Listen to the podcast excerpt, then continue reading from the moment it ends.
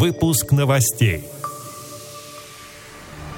Более полутора миллиона граждан воспользовались временным порядком прохождения медико-социальной экспертизы. Кемеровская региональная организация ВОЗ рассказала о реализации проекта «Онлайн-пространство, соединяющее нас». В Саранске проходит выставка фотографий слабовидящего фотохудожника. Далее об этом подробнее в студии Ярославна Буслакова. Здравствуйте. К концу 2020 года более полутора миллиона граждан с инвалидностью воспользовались упрощенным порядком установления группы, сообщает Минтруд России. Из них порядка 400 тысяч граждан получили инвалидность впервые. Более миллиона и 100 тысяч граждан продлевали свой статус или изменяли группу инвалидности. Напомним, что порядок признания гражданина инвалидом и продления ранее установленной инвалидности без личного присутствия ввели в действие 9 апреля – он распространялся до 1 октября включительно. Сейчас его действия продлили до 1 марта 2021 года. Если инвалидность оформляется впервые, то определение группы и составление индивидуальной программы реабилитации осуществляется на основании медицинских документов. Для детей-инвалидов установление группы по достижению 18 лет также проходит без личного посещения Бюро медико-социальной экспертизы. Для тех граждан, кому инвалидность была установлена ранее, она автоматически продляется вместе с программой реабилитации.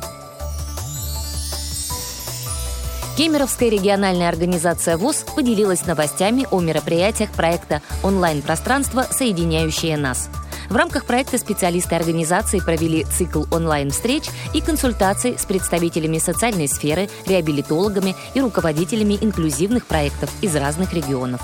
Так, ВОСовцы Кузбасса узнали подробности омского проекта «Прикосновенный образ», Проект включает в себя создание тактильных икон святых, почитаемых во всех регионах Сибирского федерального округа. Несколько икон подарили Кемеровской региональной организации ВОЗ в 2020 году.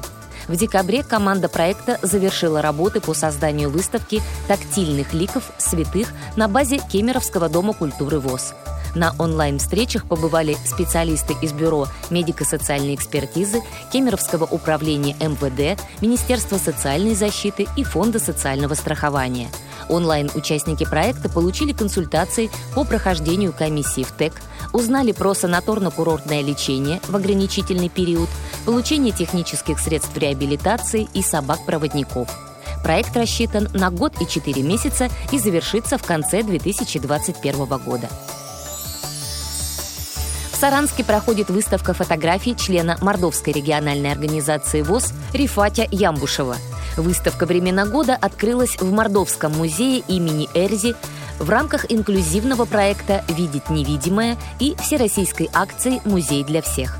На экспозиции представлены 18 художественных фотографий с поэтическим сопровождением.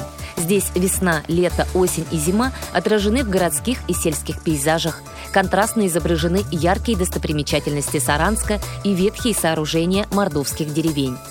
Рифат Закарьевич Ямбушев является инвалидом по зрению второй группы.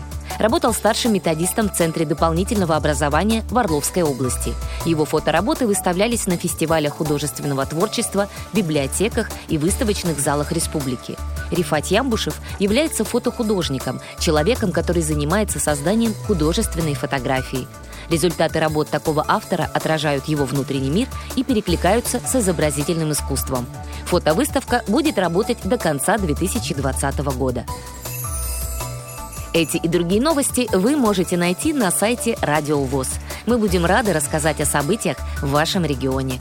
Пишите нам по адресу новости собака ру. Всего доброго и до встречи!